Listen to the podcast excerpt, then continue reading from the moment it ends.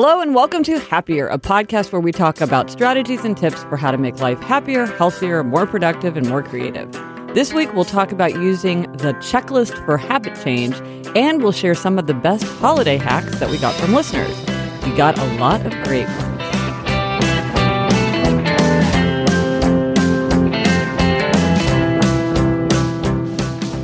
I'm Gretchen Rubin, a writer who studies happiness, good habits, and human nature. I'm in New York City, and with me is my sister, Elizabeth Craft. And Elizabeth, I have to say, our best holiday hack is go to Kansas City and free ride off of mom's gorgeous decorations. That's me, Elizabeth Craft, a TV writer and producer living in LA. And yeah, Gretch, I am headed there tomorrow morning. I can't wait. Ooh, that's so great. But Elizabeth, we heard from so many listeners who were thinking about you because of the fires. It was so scary. Yeah. LA and the surrounding area had a bunch of fires. It sort of felt like Armageddon. It was very tense. One was pretty near our house. We live near the Getty Center and it was near the Getty. And so I really appreciate everyone reaching out to make sure we were okay. We were. We were never even in danger of evacuating, although we thought we might have to be. But it's a lot of people lost their houses and it was just awful. So, um, you know, hopefully that'll be it for the fires this year. Yeah, I mean, something like that really reminds you of what you have to be thankful for. You know, wow, it's serious. Absolutely. Well, this week, Elizabeth, our try this at home tip is to use my checklist for habit change. If you're thinking about changing a habit in 2018 to make yourself happier or healthier or more productive or more creative, I have this one page checklist for habit change that I think can be a really helpful tool. So, Gretch, can you describe what it is and why it's useful for all of us who don't know what it is? Okay. Yeah. So if you want to get it, you can email me as always at podcast at gretchenrubin.com or you can go to the show notes for uh, this episode. So it's happiercast.com slash 148 and I'll give you the link. Um, but what it is, is so in my book, Better Than Before, I talk about the 21 strategies that we can use to make or break our habits. And Elizabeth, I think you remarked, and many people remarked, like 21 is a lot. Like, give me five. Don't give me, you know, 21 feels like too many. But it's actually good because some of these strategies work for some people, but not others. And some of them are available to us at some times of our lives, but not at other times of our lives. So, what the checklist is meant to do is at the top, there's a place where you identify a habit that you want to change. And you want to be as specific as possible. So, you wouldn't want to say something like, I want to eat more healthfully because that's very vague. You want to say something right. like, I want to pack a lunch from home and bring it to work three days a week instead of ordering fast food, you know, something very specific. Mm. And then it lists all 21 strategies. So you can go through and think, like, well, how would I apply the strategy of pairing? Or how would I apply the strategy mm. of convenience? Or how would I apply the strategy of treats? The strategy of treats, by the way, is the most fun strategy that we should all use. And so I think because what happens is that when you're trying to change a pretty significant habit, a lot of times you have to use a lot of strategies simultaneously, which sounds really hard. It's really not that hard, but I think it's sometimes in your head, everything's swirling together. And this just helps you sort of think through, okay, bit by bit, what are the little steps that I could take that might really make this big change easier? Yeah. And I think one thing that people find surprising about your strategies is your insistence that there's no one best way. Yeah. Like get a, sorry. Uh, sorry, Gretch, I have uh, a cough. I'm getting over a cold. So my voice is a little scratchy and I'm coughing. um, but like, for instance, get up early and do it first thing or start small. It's like it's not necessarily the case that you have to do one of those things. It's like there isn't a best way. It's what works for you, right? A hundred percent. And you know, it's funny because I think sometimes people are frustrated because they're like, just tell me what to do. Just give me the one best way. Give mm-hmm. me the five bullet points. And that if I did this, it would work. But the fact is, we all know that that doesn't, there is no one best way. I mean, you just look around the world, you think about yourself, you're like, there's obviously no one best way because so many people do different things with great success. And on the other hand, so many things don't work for people, even though someone else is insisting, oh, I promise you, if you just get up early and do your run first thing, that'll make it easy. And you're like, well, no, it really doesn't make it easy. And what happens a lot of times, I think, is that people start feeling like, well, if it works for you and it doesn't work for me, I need to change. There's something wrong with me. I'm lazy. I lack willpower. Right. I don't have any self control. What's wrong with me that I can't do what other people can do? Whereas, like you say, that's exactly what you would think. Of course, some things work for some people and don't work for other people because people are different. We're all different. So, you know, what works for one person just doesn't necessarily work for somebody else. Right. And not only that, but I think one of the keys is what you're saying about it actually could be counterproductive. So using a strategy that works for one person that doesn't work for you could have the opposite effect. It could keep you from doing what you want to do. Okay, so Gretch, we can't go through all 21 in detail, but why don't you hit some of the best, uh, the best strategies, the highlights, yeah, um, that everybody can sort of put in their brain and use. Well, the first of the few are the strategies of the four tendencies and the strategies of distinctions. And this just gets to like, what kind of person are you? Are you a morning person or a night person? Are you a simplicity lover or an abundance lover? What's your tendency? This is just about self knowledge. So that just basically allows you to make more effective choices. Then there are ones that are like the pillars of habits. And one of these is the strategy of scheduling, which is that if you put something on the calendar for a lot of people, that makes it much more likely that it follow that you follow through with it. Yeah. Now, speaking of strategy of scheduling, Gretch, my New Year's resolution is that I want to weigh myself every day. Ooh. I was talking about that on Happier in Hollywood. And that's a habit. I want to have the habit of weighing myself every single day. And I'm thinking strategy of scheduling is good. Like I should weigh myself at the exact same time every day. So then it's like on the schedule. That's like a- right after I brush my teeth, I should weigh myself. So that's a great idea. Can I suggest other strategies that might be useful around that habit? Yeah, let's hear it. Okay, so one of the um, another strategy that works really well is monitoring.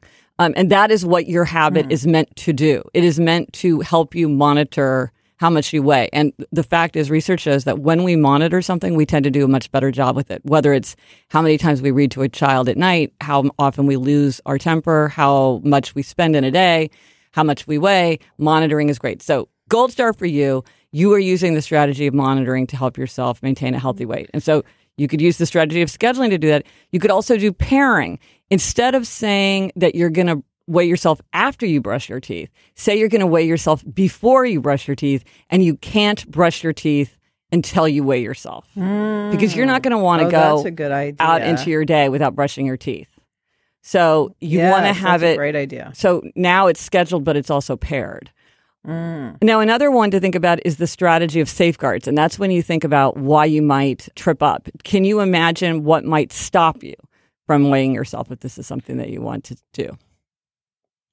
Well, feeling like I ate a lot the day before, oh. I'm going to have gained weight, which is the whole reason I'm doing it, is because, you know, is to um, check myself. Right. So you want to make sure that you don't let yourself off the hook. So to use the strategy of safeguards is to anticipate failure and like why something might, why you might not follow through with something.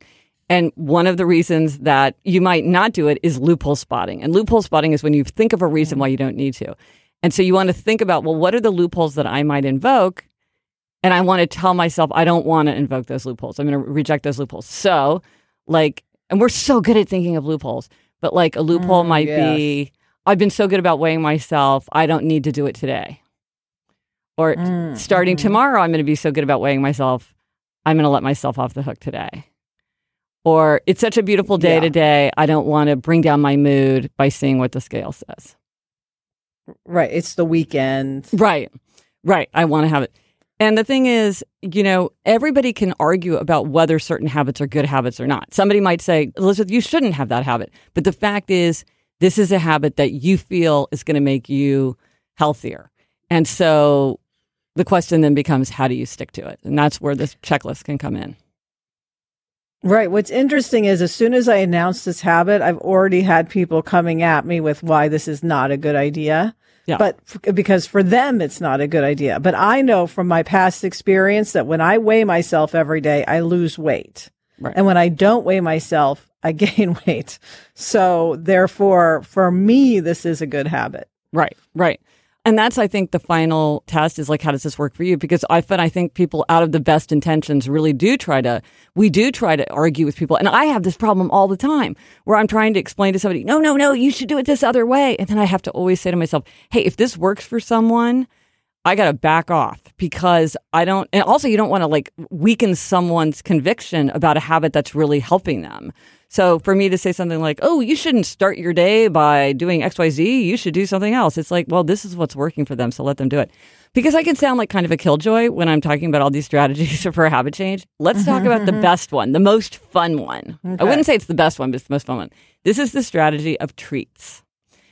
And this mm. is the mm. idea. And we've talked about this on the podcast. I will put a link to it in the, in the show notes to previous episodes for people who want to hear more about why they should load themselves with healthy treats. But when we give more to ourselves, we can ask more from ourselves.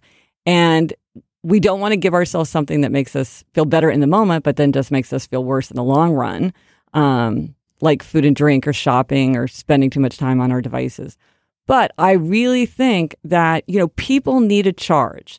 They need a treat. And if I need a treat, I need something to reach for. And so we all want to have long lists of healthy treats so that when we get that feeling like, with everything I have going on, with everything I'm asking myself to do, with all the sort of mildly unpleasant things that I'm asking from myself, I, I deserve a little treat, not a reward. You don't have to earn this. You don't have to mm. justify it.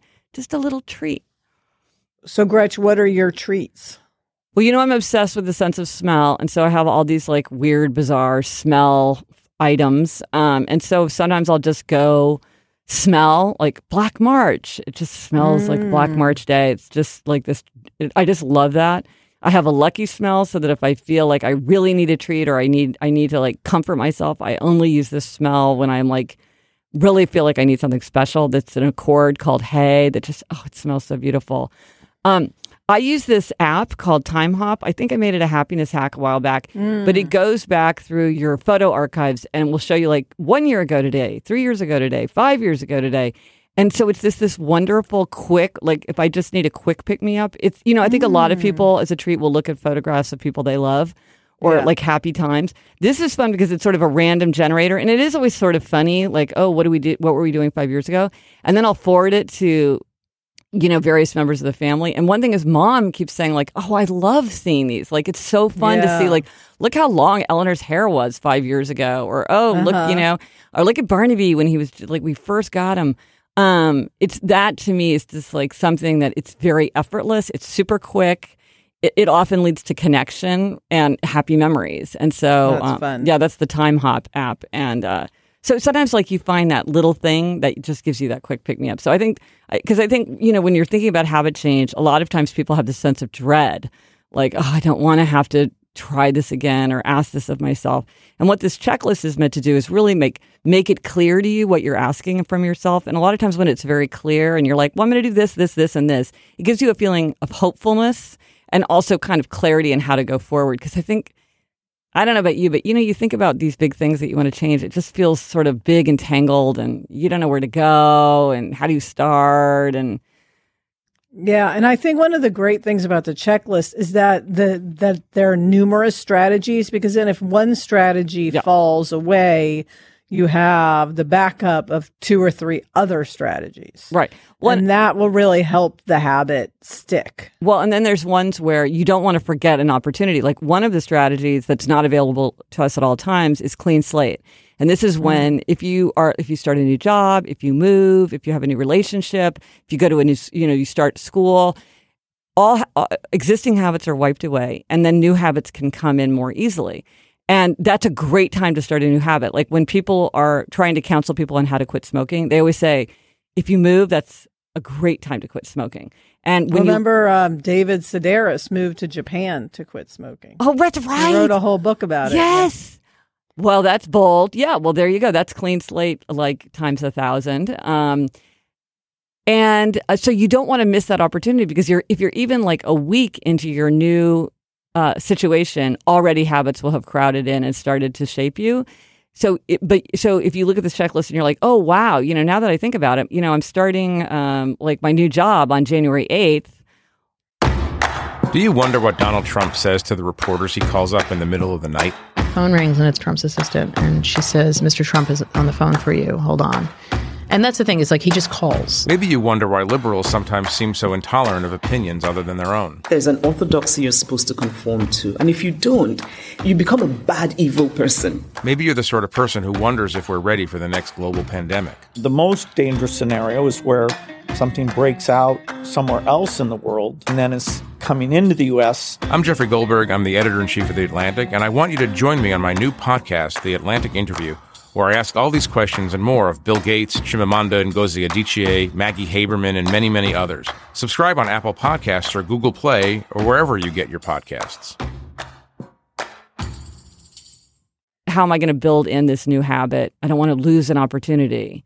Um, because when you look at when people have successfully changed significant habits, very often it's associated with a move. So so that's the checklist. Right. It's you know it's just one page. It doesn't take any time to fill out. Um, obviously, you kind of have to know what the what the titles of the strategies mean, but most of them are sort of like the strategy of convenience. I mean, I wrote a whole chapter about it, but I think you can figure out what that means. Mm-hmm. Um, but it's meant to help people get clarity um, on like really if you if you really want to tackle something, you want to go to bed on time. There's a lot of things you can do to make that much much easier for yourself um, using the checklist. Absolutely. So let us know if you try it at home and if the checklist for habit change helps you figure out how to tackle an important habit. I would love to hear about your experience.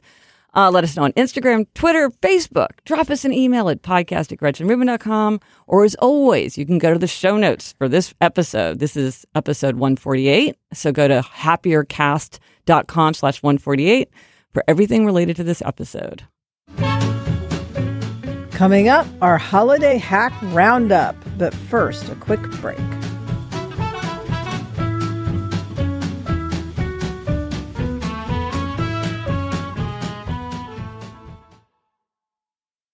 So, Gretchen, in episode 145, we talked about holiday hacks. We did a whole episode of holiday hacks and we asked everybody to send us their holiday hacks. And oh my gosh, we got an amazing response. Yeah. Yes. An incredible reaction to what we suggested and people's ideas. And we were kind of blown away. So, we got to do a roundup of uh, what people sent in. Absolutely.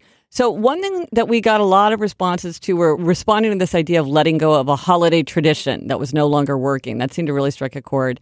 Um, Tracy wrote, Our family is at the exact same place as Gretchen's. Oldest son at first year of college at MIT. Everything just feels different. Kind of a clean slate feeling like we can choose a new way to do things at the holidays. See, Tracy's talking about the clean slate too. They have a new tradition, mm-hmm. a new, new habit.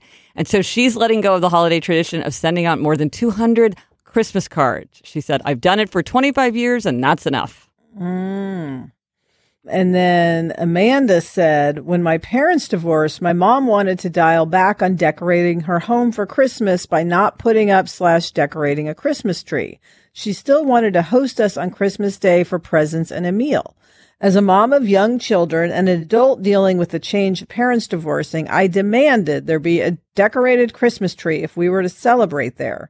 She met this demand and did so for several years. Over time, I realized it was more burden than joy for her and my demand was unfair. I'm a slow learner. When I finally let that go, she was able to enjoy the holiday celebration without the burden of unwanted decorating. So that's bittersweet, but still a good um, sort of maturing process. Right. Letting go of a tradition that didn't work anymore. Now, Maria said that when she was growing up, she and her four siblings had a lot of fun exchanging presents, you know, the way you do. And she said, but as adults, it became less fun because they were all busier. They didn't want the clutter of all the stuff. There was a lot of pressure about buying gifts. And she said both the giving and receiving caused pain. Mm. She said, finally, we got, we got on a group text and decided that rather than exchange gifts, we would pool a set amount of money and make a donation to a charity. Each year, we decide the charity as siblings. This act has given me that sense of unity, closeness, and generosity with my brothers and sisters that the original tradition provided. And I think this is just an outstanding example of like, thinking, yeah. well, what, what mattered about the original tradition? How can we carry that forward in a way that reflects like our current values and our current, you know, realities? So I thought that was a fantastic idea. Yeah, and that's a great hack. Yeah, that's a great hack.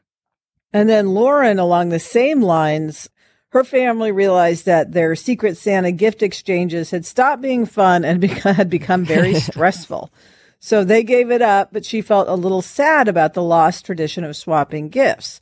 So she said, then just this week, I got an email from my youngest sister suggesting that all four sisters participate in a Spotify holiday playlist swap. As simple as this sounds, it was such a lovely idea. It was great to see what each of us picked, where we had overlaps and old classics that I haven't listened to since we were kids.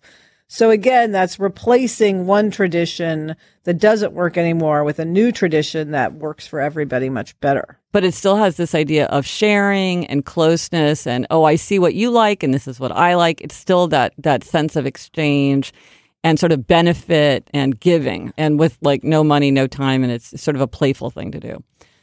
Um, Jen, this is simple. I had never heard this little rhyme before, but I think this is a great kind of uh, secret of adulthood for gift giving. Jenny says, The best holiday hack I've ever found is limiting gift buying for my family to four things each something you want, something you need, something to do, and something to read. I think that's a great that's a great rule. That is really smart. Yeah. That's awesome. Um, another quick one from Carolyn who suggests taking something out of the box.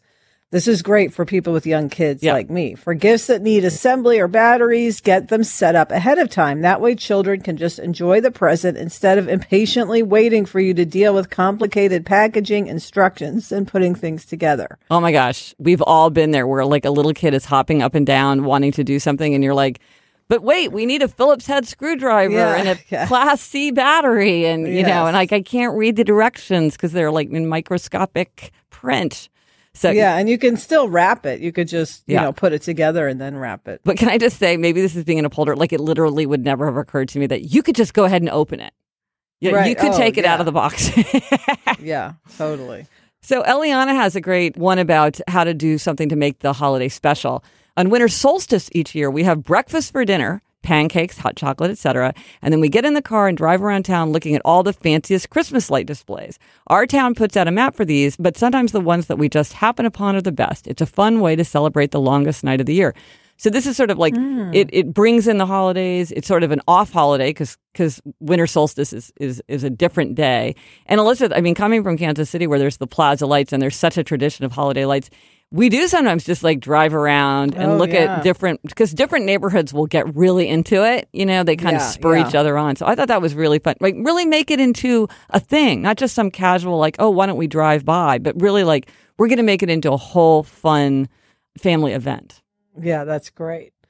Um, and then, as we all know, there's a lot of entertaining in the holidays. So Anne had a holiday hack around entertaining. She said, We have a visitor prep list. when my family members ask, Can I do anything to help you get ready? Well, she's winning right there with her family members asking that. Yeah. And I'm at my wits' end. I can just say, Yes, please go through the house and check if everything is done from this list.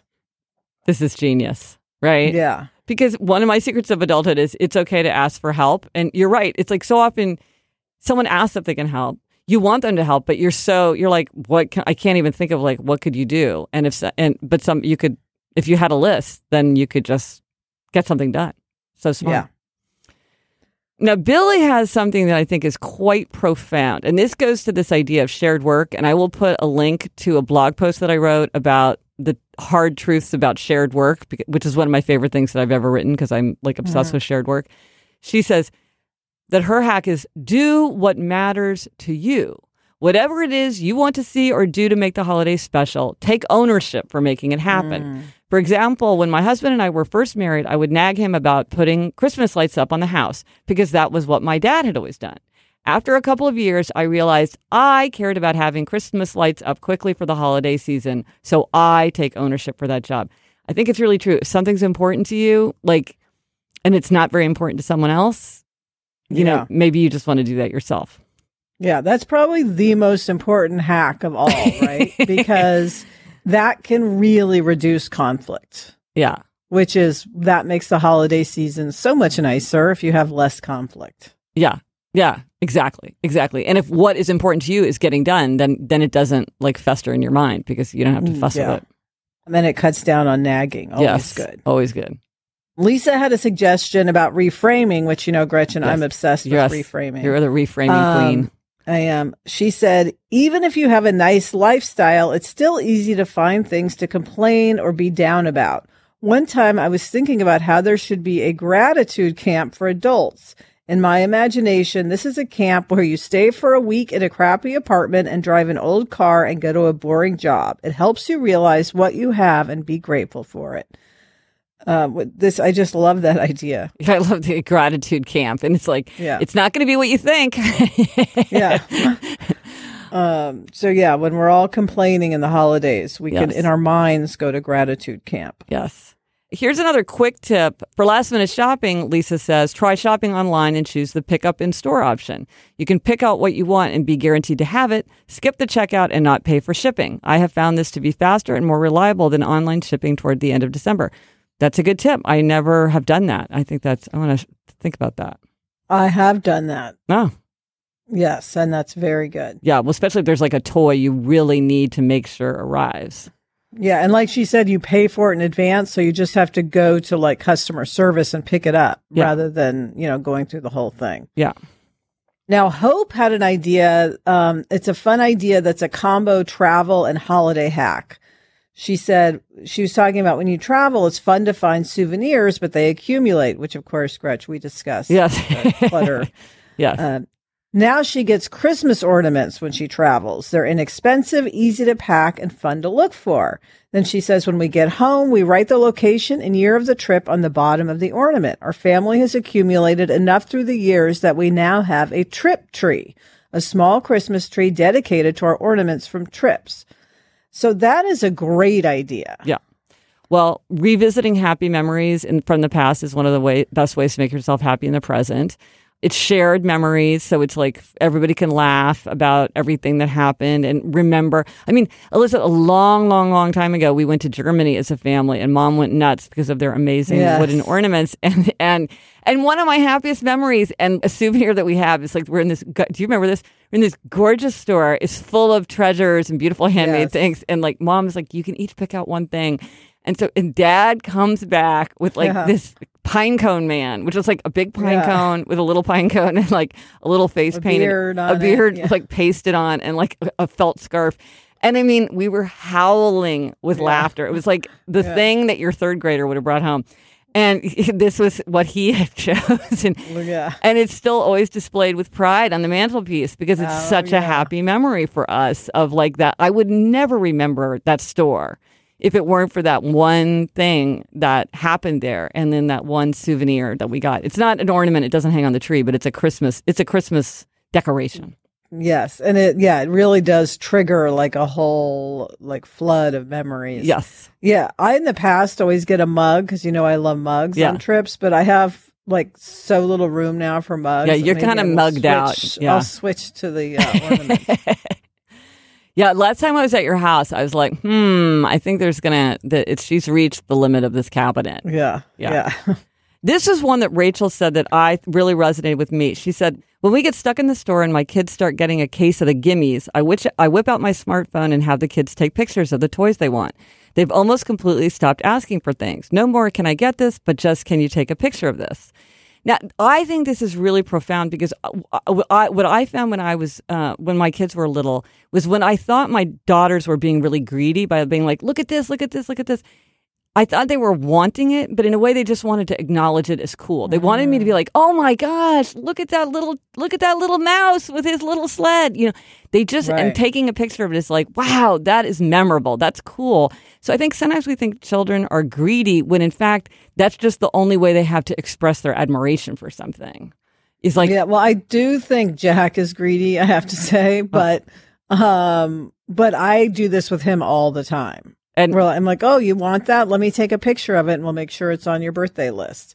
And a lot of the time, of course, he forgets about it anyway, but he feels that his desire is acknowledged. Right. It's like acknowledge the feelings of other people. This is a way of acknowledging it. It's like I'm going to recognize the fact. Um, and here was a oh, Alyssa. You know, you had your idea of the cookie exchange. Um, so Danielle had a great idea. If you don't want to be the evil cookie bringer, she says mm. I used to do the cookie exchange with friends, but since then we have tried to find healthier alternatives. This year we are doing a soup swap. Everyone makes a big batch of soup and puts it in serving size containers that easily go in the freezer. It makes a much healthier alternative and gives you a quick meal when you are overwhelmed with Christmas errands and activities. I thought that's a great idea. I love soup. I would love to go and get like 10 different kinds of homemade soups. That sounds like Yeah. so much fun and so cozy in the winter. I thought Yeah, that was and I think I could actually make a soup. yeah. And Meredith does something that uh, we always did, Gretchen, which Yep. is that she marks different holidays and seasons with books. So board books, picture books, chapter books that are tied to the holiday. So, and, and then she gets them. So it's, it's Halloween books, Thanksgiving books, Christmas books, she has them put away for the rest of the year and only gets them out during that holiday. So it's a special thing that comes out for the holiday. And we absolutely do that. We do, we do, and it's fun. It's like a fun way to incorporate books into your holiday tradition, and uh, and then they feel fresh because the kids don't see them all the time. Well, so this was so much fun. I got so many great ideas. Listen to you, you know. Oh yeah, it's it's overwhelming all these good ideas. Yeah, yeah. So thanks so much for everyone who contributed because this is definitely going to make holidays happier. Yes. Coming up, Gretchen gives herself a gold star related to her trip to London. But first, a little break.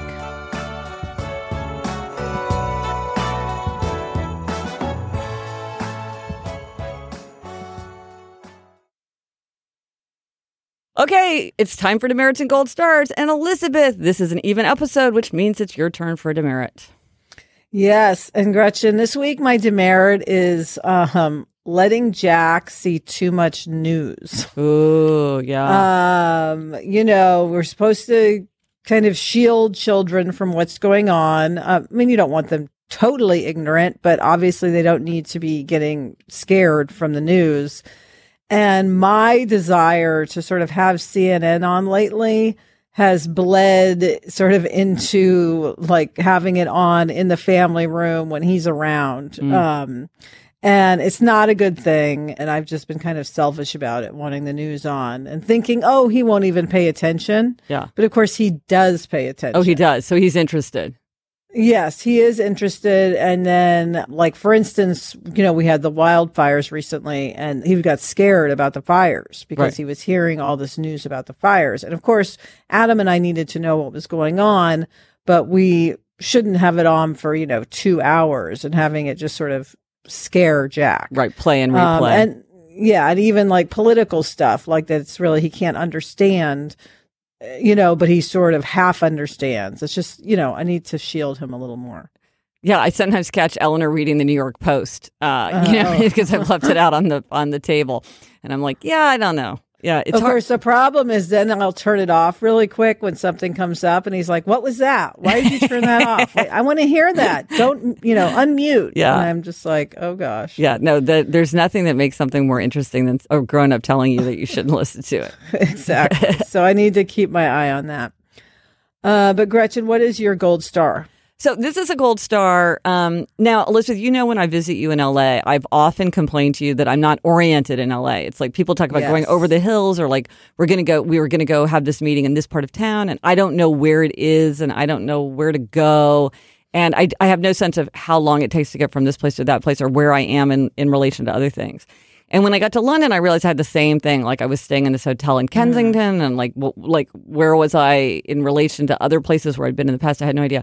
And finally, it occurred to me, this is not going to get any better if I don't try to learn. And so when I was in mm. London, whenever if I was when I took this, I did take the tube. I was very proud of myself. When I took the tube, I would really look. I had a map from London that my hotel gave me. I would watch to see where am I going on this tube line. What am I passing? Like mm. what's above my head? If I'm here, if I'm going from here to there, what's happening? Or if I was in a taxi, I would look on. I would follow along, and I would also use Google Maps on my phone to see like, well, where am I? What's the name of this neighborhood? Because I was tr- I'm trying to develop a sense of how our place different places different neighborhoods related to each other in new york this is easier because there's a grid and so i feel like Yeah. it plots in your mind more easily but maybe it's just because i'm used to new york but i didn't get all the way with london but i made progress and i'm very excited when i come to la to really you know have an exercise that's going to let me do this rather than just complain about it all the time and be helpless in the fact of like i have no idea how long it would take to get to xyz place you know where is santa monica? I have no idea Right, you know i can learn that. Yes so um, i felt Um, that was a major a major step forward Yeah, that's a great idea. And I also think probably because you were alone on that trip, Yes. it sort of was easier because you, you weren't like tempted to have conversation that would distract you from where you were going. No, that's very true because actually I would really focus. I mean, I would spend lo- a lot of time just looking at the map. You know, dad loves maps. He will like gaze at maps for Mm-hmm. such a long time. And now I kind of get it, you know, when you're trying to Oh. process it. So, yeah. Yeah, I think being by myself was a big help. Well, good for you, Gretch. All right. And that's it for this episode of Happier. Remember to try this at home. Use the checklist for habit change to change a habit in the new year. Let us know if you tried it and if it's a tool that worked for you. Thank you to our producer, Kristen Meinzer. Also, thanks to Andy Bowers of Panoply. Get in touch. Gretchen's on Twitter at Gretchen Rubin, and I'm at Elizabeth Craft. We are also on Instagram. I'm at Liz Craft, and Gretchen is at Gretchen Rubin. Our email address is podcast at GretchenRubin.com. If you like the show, as always, you know what I'm going to say. Please be sure to tell a friend and subscribe to us in Apple Podcasts. Uh, the resources for this week, the checklist for habit change. Obviously, let me know if you want that. Just a one pager that'll help you track your habit changes. And speaking of tracking, I have a day by day journal that you write in that's also meant to be a tool to help you change important habits. There's all kinds of like don't break the chain and tips and questions to help you figure out how to structure a habit more effectively. And I'll put a link to that in the show notes as well. Until next week, I'm Elizabeth Craft. And I'm Gretchen Rubin. Thanks for joining us. Onward and upward.